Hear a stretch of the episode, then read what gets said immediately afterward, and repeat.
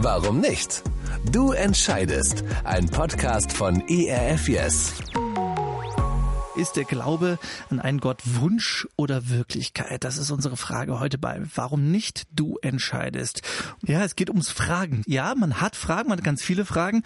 Und ähm, es ist ja auch so, dann werden manche Fragen beantwortet, dann kommen wieder mehr. Ja. Also man hört ja irgendwie auch nicht auf zu fragen. Aber das ist ja, ja gerade das Spannende daran. Also ja. sonst wird es ja langweilig. Ja. Das finde ich auch das Geile am Leben und das finde ich auch das Geile am Leben mit Jesus. Äh, ich lerne den nie aus. Also ich, wie ein Menschen ja auch, ne? Also immer wieder kann ich neue Sachen. Wir haben uns jetzt heute, heute erst kennengelernt. Ist auch Wir krass, haben uns schon ganz schön viele Fragen gestellt, aber wahrscheinlich in den nächsten Sendungen werde ich immer noch mehr kennenlernen und man lernt einen Menschen nie aus, kennt den auch nicht aus und das ist bei Gott genauso. Und das finde ich total faszinierend. Geht immer tiefer und tiefer.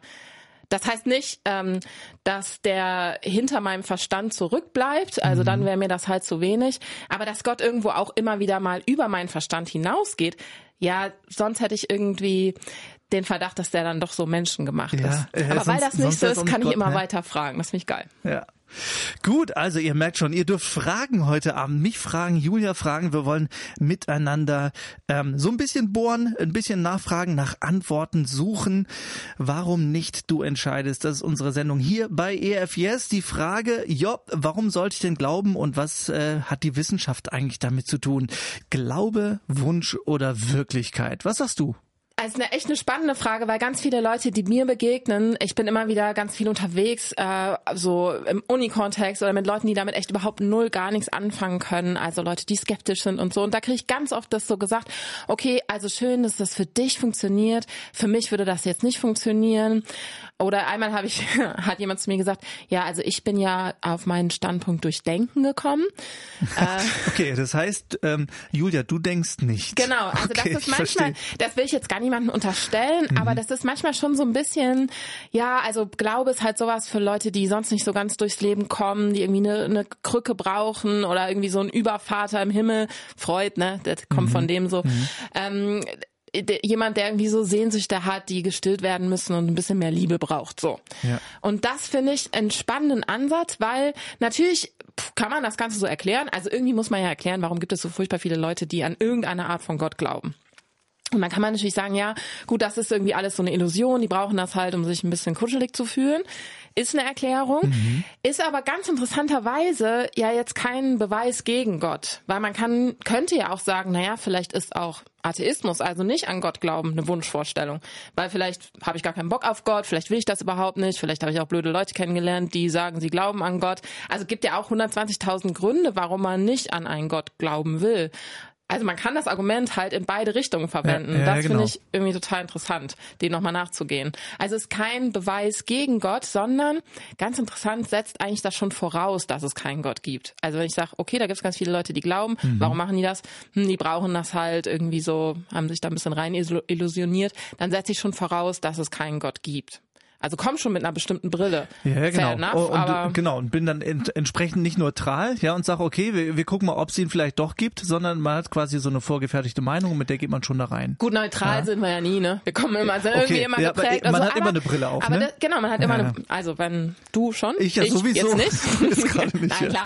Äh, man hat immer eine Brille auf, aber ich finde das immer so spannend, das nochmal herauszufordern. Also ich finde immer cool, meine eigenen Voraussetzungen nochmal zu hinterfragen und zu gucken, ah, ist da vielleicht doch nochmal mehr dran. Das ist auch mal so die Herausforderung. Auch an mich selbst, ne? Ich finde, ich muss mich jetzt als, ich bin jetzt jemand, der an Gott glaubt, muss ich mich ja auch selbst immer wieder mal hinterfragen. Also ist das vielleicht Wunschdenken, wie ich mir Gott so vorstelle? Mhm. Ähm, oder ja, was entspricht dem, wie der sich wirklich vorgestellt hat und was ist vielleicht mehr so aus meinem eigenen Wunschdenken so? Also das ist auf jeden Fall eine Gefahr und da finde ich, muss man sich selbst auch immer wieder hinterfragen als gläubiger Mensch. Aber ich fordere auch Leute gern raus, skeptisch mal zu sein gegenüber ihrer eigenen Skepsis.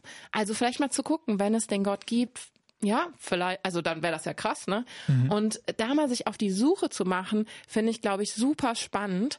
Ähm, weil wenn es, den, wenn es den gibt, dann hat das ja krasse Auswirkungen auf alle möglichen ganz, ganz tiefen Fragen in meinem Leben. Darum denke ich, das lohnt sich auf jeden Fall mal nachzuforschen.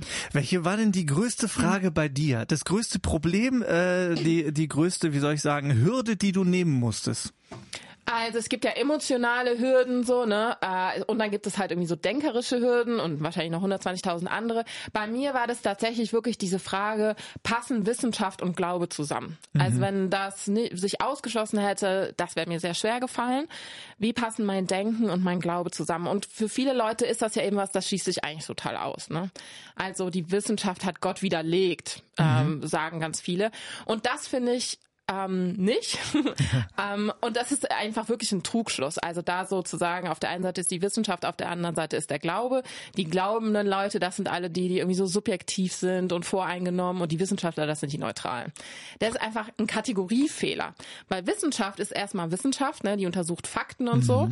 Und dann ist die Frage, wie gucke ich da drauf? Also mit welcher Brille gucke ich drauf? Und da kann ich sowohl als gläubiger Mensch Wissenschaftler sein, also die ganzen alten Wissenschaftler, Wissenschaftler, ich sorry, die waren alle ja, gläubige Menschen. Kepler zum Beispiel, hier kennt man vielleicht, ähm, Astronom, der hat gesagt, äh, wenn ich, wenn ich forsche, ne, Planeten und so weiter, dann ähm, denke ich die Gedanken Gottes nach. Also das war war so seine okay. Motivation, finde ich total geil. Okay. Also also wenn ich forsche, entdecke ich eigentlich Gott, ja? Also ich widerlege Gott nicht, sondern entdecke ihn eigentlich, äh, was weiß ich, in diesen Naturphänomenen zum Beispiel. Genau, wenn es ein, also wenn es jemanden gibt, der, der hinter all dem steht und der das alles irgendwie logisch geordnet hat, dann heißt das ja, wenn ich Naturwissenschaft betreibe, dann denke ich seine Gedanken nach. Mhm. Umgedreht muss man fragen, total spannend, wenn es da niemanden gibt hinter all dem und das alles nur durch Zufall entstanden ist, wieso können wir das überhaupt nachdenken? Also wie können wir das überhaupt mathematisch beschreiben? Warum folgt das einer Logik, die wir irgendwie erkennen können? Das ist echt eine krasse Sache, mhm. die man gar nicht so wirklich erklären kann. Also Einstein zum Beispiel hat da auch gesagt, das Unerklärlichste am Universum ist eigentlich, dass man es erklären kann. Also dass wir Mathe Mathematik, Naturwissen, Naturgesetze haben, die das Ganze beschreiben. Wenn es keinen logischen Verstand hinter all dem gibt, dann sollte man das nicht erwarten. Von daher denke ich, Wissenschaft und Glaube äh, sind kein Gegensatz, sondern du hast Leute, die Atheisten sind, also nicht an Gott glauben, mhm. und du hast Leute, die an Gott glauben und die betreiben Wissenschaft. Kann man, kann man denn sagen, also Wissenschaft, ähm, soll ich sagen, äh, erklärt auch ein Stück weit den Glauben dann in dem Moment? Mm, ich glaube, beides gehört zusammen für mich. Also das sind natürlich nochmal unterschiedliche Kategorien. Ähm, ich glaube, dass sie sich aber unfassbar gut ergänzen. Also Naturwissenschaft kann mir super gut sagen, wie die Welt funktioniert. Und ich liebe das, ich finde das super spannend. Warum aber sie so ist, wie sie ist und wozu, was der Sinn hinter all dem ist, das wird mir keine Mathematik, kein Physiker sagen können. Mhm. Vielleicht schon, aber dann macht er in dem Moment, geht er über die Naturwissenschaft hinaus. Mhm. Und das sind ähm, Fragen, die eher halt in Glaube, Philosophie gehören. Also ich könnte zum Beispiel, warum jetzt hier Wasser kocht, ne? Aha. Da gibt's zwei Erklärungen für. Das eine ist so mehr das Chemische, ganze die Moleküle und so weiter, die da irgendwie heiß mhm. werden. Sorry, ich bin keine Chemikerin, man kann das wahrscheinlich viel besser noch erklären. kein Problem, kein Problem. Also das ist der eine Grund, ne, warum da jetzt das Wasser kocht, was ihr nicht hört. Äh, der andere Grund ist, weil ich einen Tee trinken will. Ah, okay. Und diese beiden Begründungen, die schließen sich nicht aus, sondern die ergänzen sich. Und wenn mhm. ich beide zusammen sehe, dann sehe ich das große Ganze. Und so ist das für mich auch. Also Wissenschaft, Naturwissenschaft und Glaube, die ergänzen sich. Mhm. Und wenn ich beides zusammen habe, dann finde ich so cool, muss ich nicht, also dann ist es nicht nur so, dass ich da untersuche, äh, irgendwie welche chemischen Prozesse oder wie ist das mit der Physik oder so, sondern ich kann dann auch noch genau mit dem reden, der das alles gemacht hat, der hinter all dem steht. Mhm. Und ähm, viele, viele christliche Wissenschaftler, die ich kenne, die sagen, ey, ich forsche und darüber bin ich, werde ich so begeistert von, von Gott. Ja, weil, weil das, man entdeckt so Dinge, die man vorher nicht wusste. Also so erlebe ich das immer. deswegen, ich bin auch von Grund auf ein ziemlich neugieriger Typ ähm, und denke mir, ey, ich, ich kann eigentlich nie auslernen. Ich, ich will noch mehr wissen. Und zwar nicht, äh, weil ich mehr wissen will, sondern weil ich mehr über Gott wissen will. Weil in dem Moment, wo ich äh, mich mit Themen beschäftige, dann kommt immer wieder dieser Gedanke rein, wow, was hat Gott sich da ausgedacht? Ja, also das fasziniert, ich denke immer, äh, also ganz oft, äh, sowas kann sich kein Mensch ausdenken. Ja, und für mich ist das immer wieder ein Hinweis auch auf Gott und, und ich freue mich dann an Gott, ja, in dem Moment, wo ich, keine Ahnung, in der Wissenschaft, in anderen Bereichen einfach neue Dinge für mich entdecke. Ja. Ja, genau. Also äh, natürlich hat sich das auch kein Mensch ausgedacht, das sagt jetzt kein Atheist, da muss man differenziert ja, ja, sein, ne? sondern da gibt es Prozesse und ähm, Selektion, Mutation in der Evolution und so weiter. Äh, wisst ihr eh alles. Ähm, aber trotzdem ist für mich die Frage, reicht das? Also reichen die Prozesse, die wir da haben? Mhm. Und da glaube ich tatsächlich, nee, das reicht nicht, um das alles zu erklären, sondern da muss es eben mehr dahinter geben. Und das finde ich super spannend. Also ein Beispiel, was ich häufig verwende, ist äh, hier Computer. Ich bin jetzt wirklich überhaupt kein Technik äh, Checker. äh, ich bin aber die ähm, in meiner Familie die Expertin. Das sagt viel über meine Familie, wenig über meine Kenntnisse. Aber wenn ich da jetzt so ein Apple zum Beispiel habe, mhm. ich habe mir neulich eingekauft, aber ich kann immer noch nicht damit umgehen. So, ich habe da so ein Apple. Im, im Regal. ja, meine Kollegen habe ich dazu überredet, ganz furchtbar. Naja, egal, keine Schleichwerbung. Aber ich habe da jetzt so ein Apple. Und ähm, und dann wenn da jemand jetzt mal ist, ne, der nicht ich ist, ich ist und sagt, hey, ich, ich kann mich da so gut mit aus, ich kann dir alle Prozesse erklären, den ganzen Algorithmus, wie was ineinander greift, ich kann dir den ganzen Apple erklären. Und darum glaube ich nicht an Steve Jobs, den Erfinder vom Apple. Das passt nicht. Mhm. Weil natürlich keiner von uns erwartet, dass Steve Jobs in meinem Apple rumrennt und da irgendwie sich die Sachen merkt, die ich da drauf speichere. Sondern ganz klar, der, jetzt ist er schon tot, der war außerhalb des Apples im Silicon Valley so. Äh, und je mehr ich über den Apple erfahre, desto mehr denke ich ja, wow, Steve Jobs, was war der für ein geiler Typ? Also so ein begabtes Genie eigentlich, dass er mhm. und seine Crew da solche Sachen erfunden haben. Und so ist das für mich bei Gott auch. Also natürlich kann ich mit Naturgesetzen super gut erklären, was in der Welt passiert. Bei manchen wissen wir noch nicht, aber da müssen wir einfach mehr forschen. Das heißt aber nicht, dass Gott dadurch überflüssig wird, weil der ist ja nicht irgendwie ein Gott der Lücke, die ich irgendwie füllen muss, sondern der ist der Gott hinter all dem. Mhm. Also der Gott der ganzen Show sozusagen. Der und, Gott ähm, der ganzen Show. Genau, also genau wie ich Steve Jobs nicht, nicht überflüssig wäre, wenn ich den Apple erklären kann, wird Gott auch nicht überflüssig, wenn ich die Natur, durch die Naturgesetze, die Physik und so erklären kann. Wir sind ja schon ein bisschen tiefer eingestiegen in das Thema und jetzt begeben wir uns mal gemeinsam auf Indiziensuche. Julia, was oh. gibt's denn da, was gibt's denn da überhaupt für Indizien? Also wir haben schon gesagt, ja, so, so ganz äh, kann man das auch schon miteinander denken. Das eine schließt das andere gar nicht aus.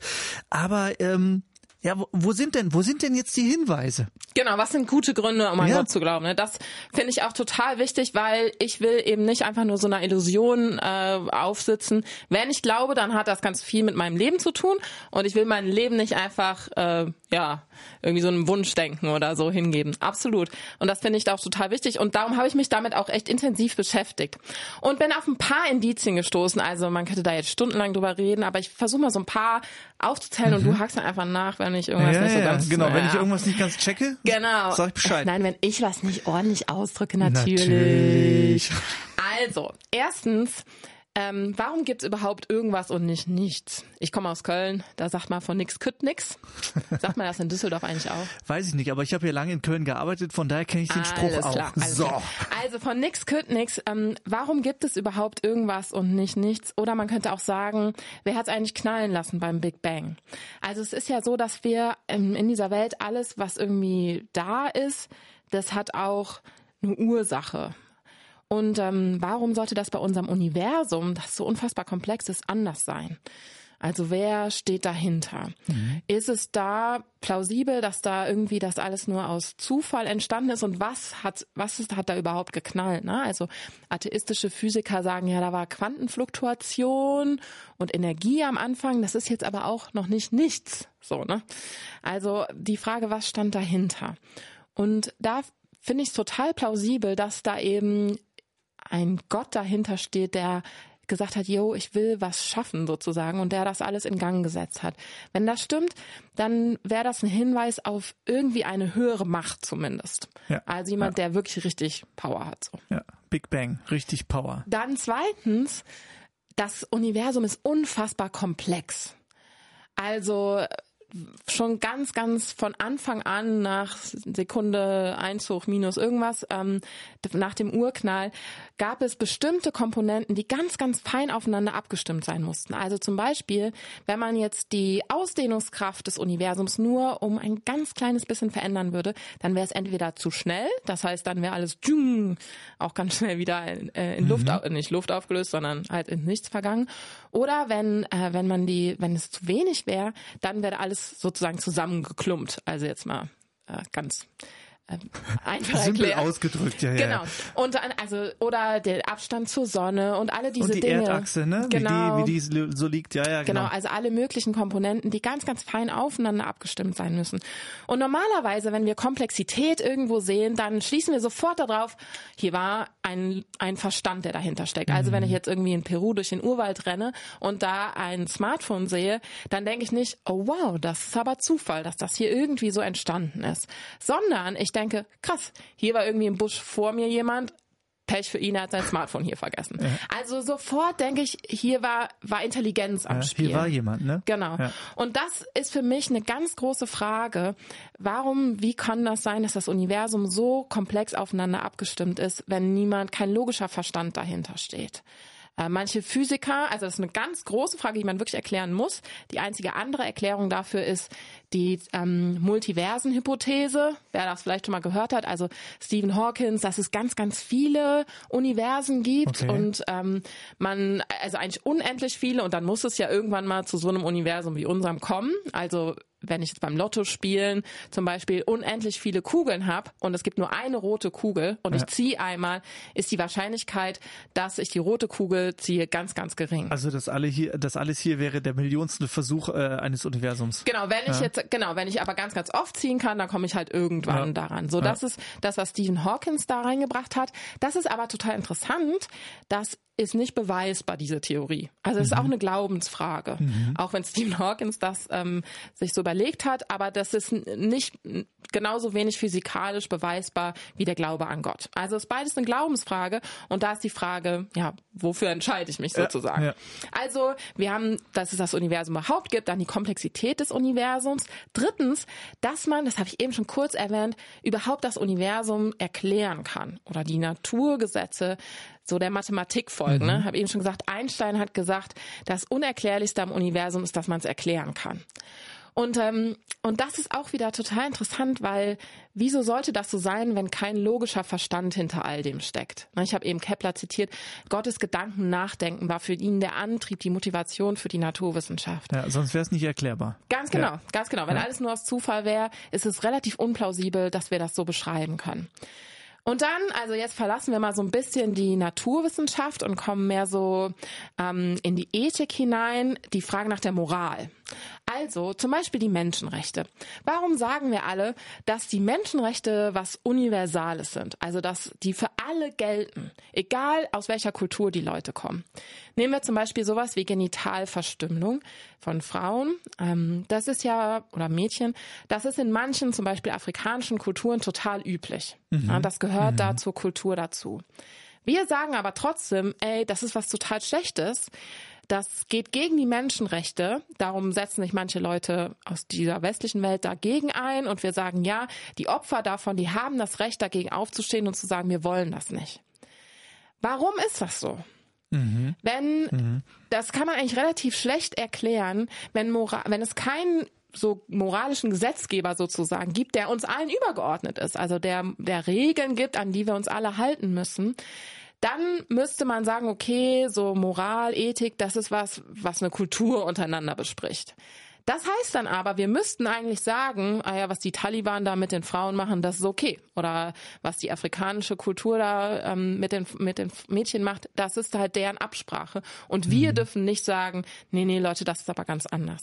Das bedeutet, dann würden immer die Schwachen unter den Starken leiden. Also die Starken setzen sich dann immer gegen die Schwachen durch, wenn es keine sozusagen übergeordnete Moral gibt, zu der, wo die Schwachen sagen können oder die Opfer sagen können, hier, wir haben trotzdem Recht. Also das heißt, wir haben sozusagen eine innere Moral, die uns mitgegeben wurde, anhand der wir äh, entscheiden können oder ent, äh, erkennen können, was gut und was schlecht ist. Ja, also ganz so würde ich das, glaube ich, nicht framen, weil wir natürlich also ja, wir haben richtig und falsch so Gefühl ähm, oder ja, aber die, die sind natürlich auch unterschiedlich. Ja, ja, Also ne, ja. das ist natürlich schon kulturell geprägt, was ich jetzt für richtig und was für falsch halte. Mein Argument ist mehr so, wir trotzdem, auch wenn es da Unterschiede gibt, haben wir das Gefühl, es gibt etwas Übergeordnetes, zu dem wir, wo wir sagen können, nee, nee, nee, daran können wir das auch also sozusagen messen. Was mhm. von unserem Gefühl richtig und was falsch ist. Ne? Also so okay. die Menschenrechte zum Beispiel das sagen auch atheistische Philosophen, bauen eigentlich darauf auf, auf dem christlichen Gedanken oder jüdisch-christlichen Gedanken, dass alle Menschen im Ebenbild Gottes gemacht sind. Und darum sagen wir, weil Gott alle Menschen gemacht hat und weil er sie kostbar gemacht hat, darum alle, haben alle Menschen eine Würde, ganz unabhängig davon, was sie leisten, was sie denken, welche sexuelle Orientierung sie haben, aus welcher Kultur sie kommen. Und diese dieses, dass jeder Mensch einen unveräußerlichen Wert hat, mhm. das muss man begründen. Ja. Ja. Das kann man aber eigentlich am allerplausibelsten begründen, wenn ein Gott dahinter steht, der jeden Menschen gemacht hat. Also so würde ich das framen. Und da ist dann die Frage, worauf deutet das hin? Wir haben schon gesagt, es gibt eine Kraft, irgendwie Logik scheint uns aus der Naturwissenschaft herzukommen. Mhm.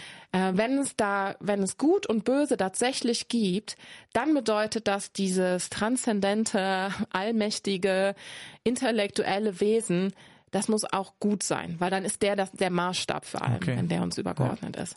Und dann können wir weitermachen in unserer Indiziensuche. okay, ein Indiz noch? Ja, also okay. super spannend. Ähm, das finde ich total interessant. Schönheit. Warum ist das eigentlich so, dass wir Dinge total schön finden, die uns aber eigentlich gar nichts bringen? Also, wenn wir zum Beispiel eine Wüste sehen, dann, dann stockt einem der Atem, weil wir es unfassbar schön finden.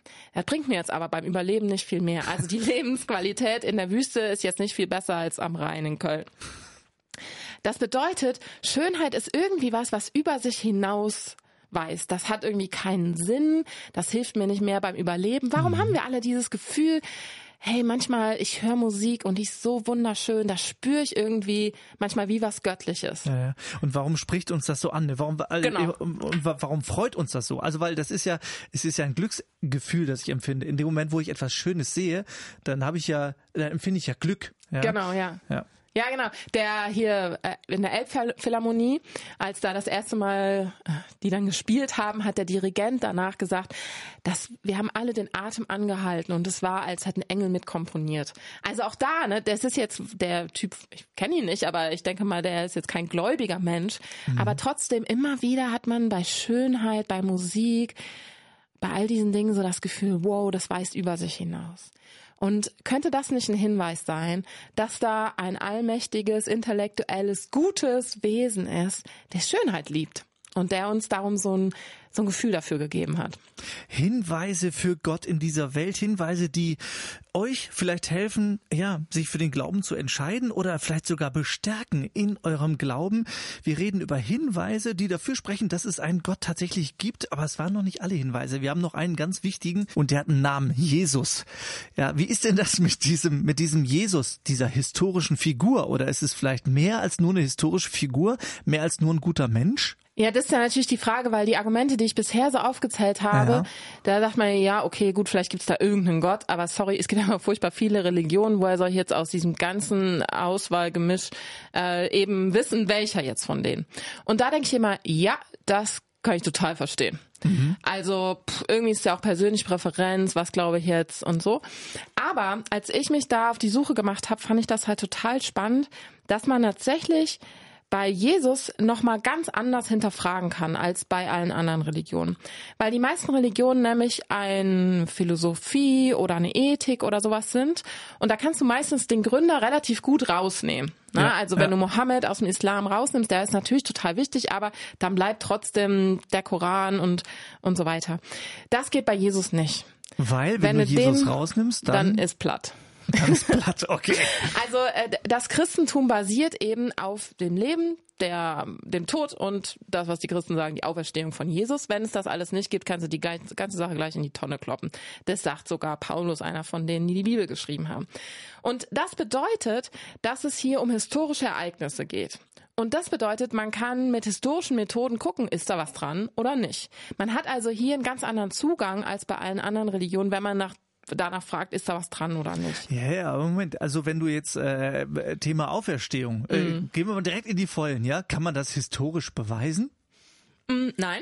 Also das ist mal die Frage, wie man Beweisen nimmt. Ne? Beweisen nehmen, denken wir manchmal Reagenzglas und so weiter. Mhm. Das kann man aber mit Geschichte ja nie. Mhm. Also man kann das nicht ähm, eben mathematisch beweisen oder so, sondern Geschichte fragt immer nach Plausibilitäten. Also wir haben da so ein paar Fakten und dann ist die Frage, wie deuten wir jetzt die Fakten? Was ist die plausibelste Deutung? Und bei Jesus, bei der Auferstehung ist das tatsächlich auch so, dass wir da historische Fakten haben und die Frage ist, wie deuten wir die Fakten und was ist die beste Erklärung dafür?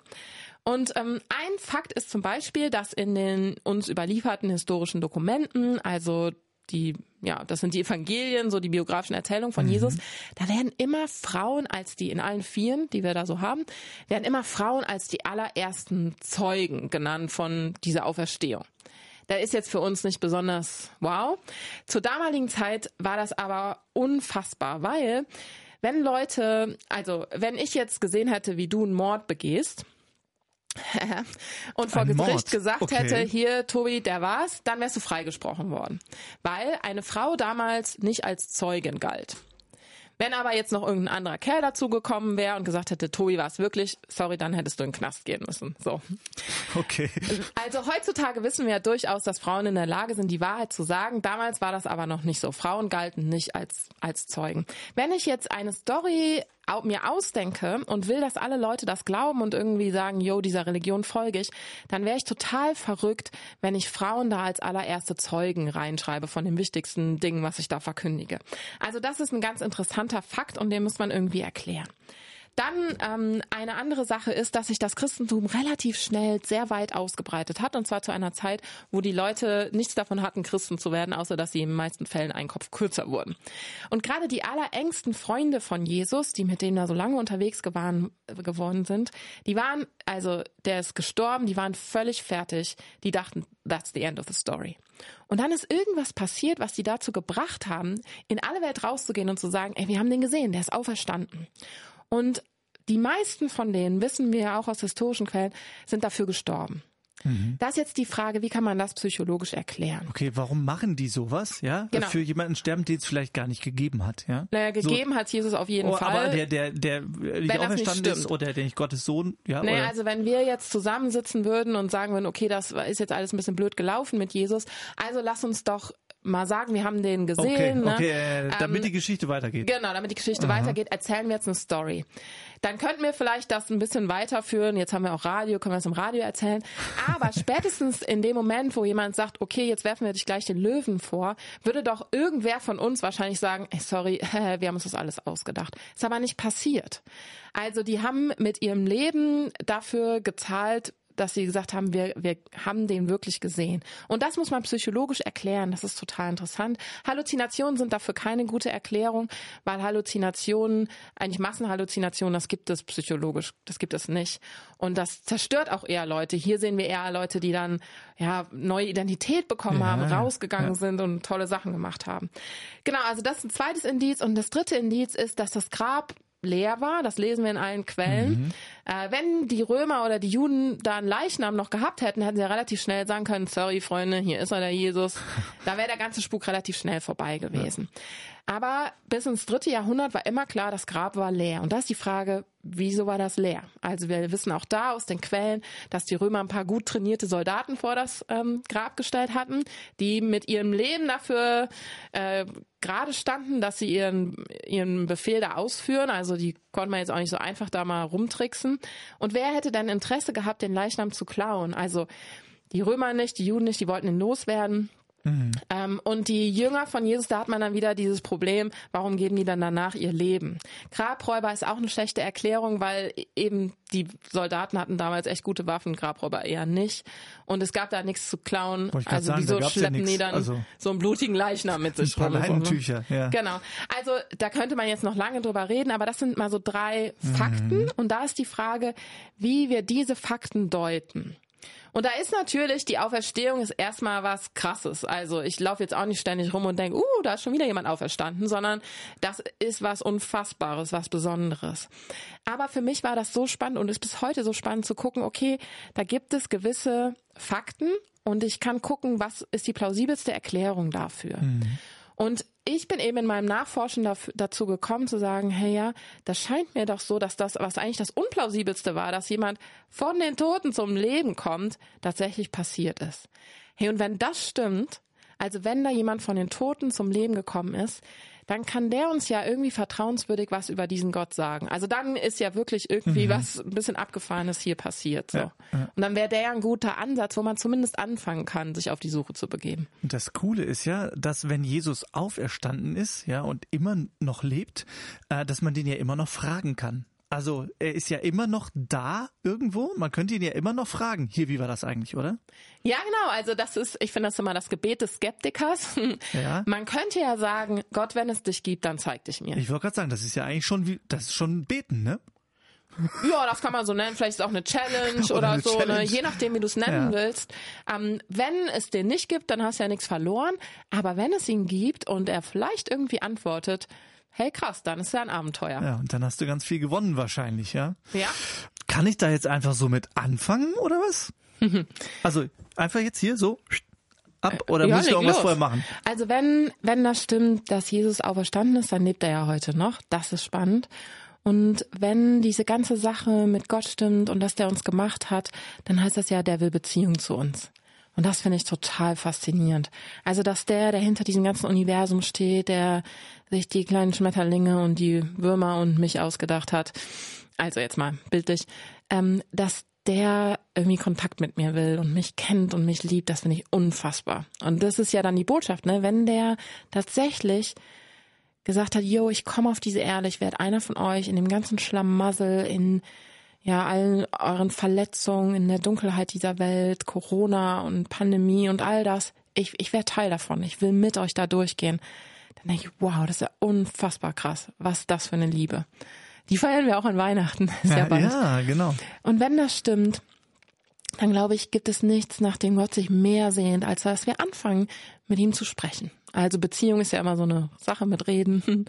Und ja, dann kann man, glaube ich, sagen zu ihm, Gott, wenn es dich gibt, ich weiß das noch gar nicht so genau, ich habe eigentlich große Zweifel vielleicht sogar, dann zeig mir das. Und dann, wenn er dich kennt, hey, dann kann er das ja so machen.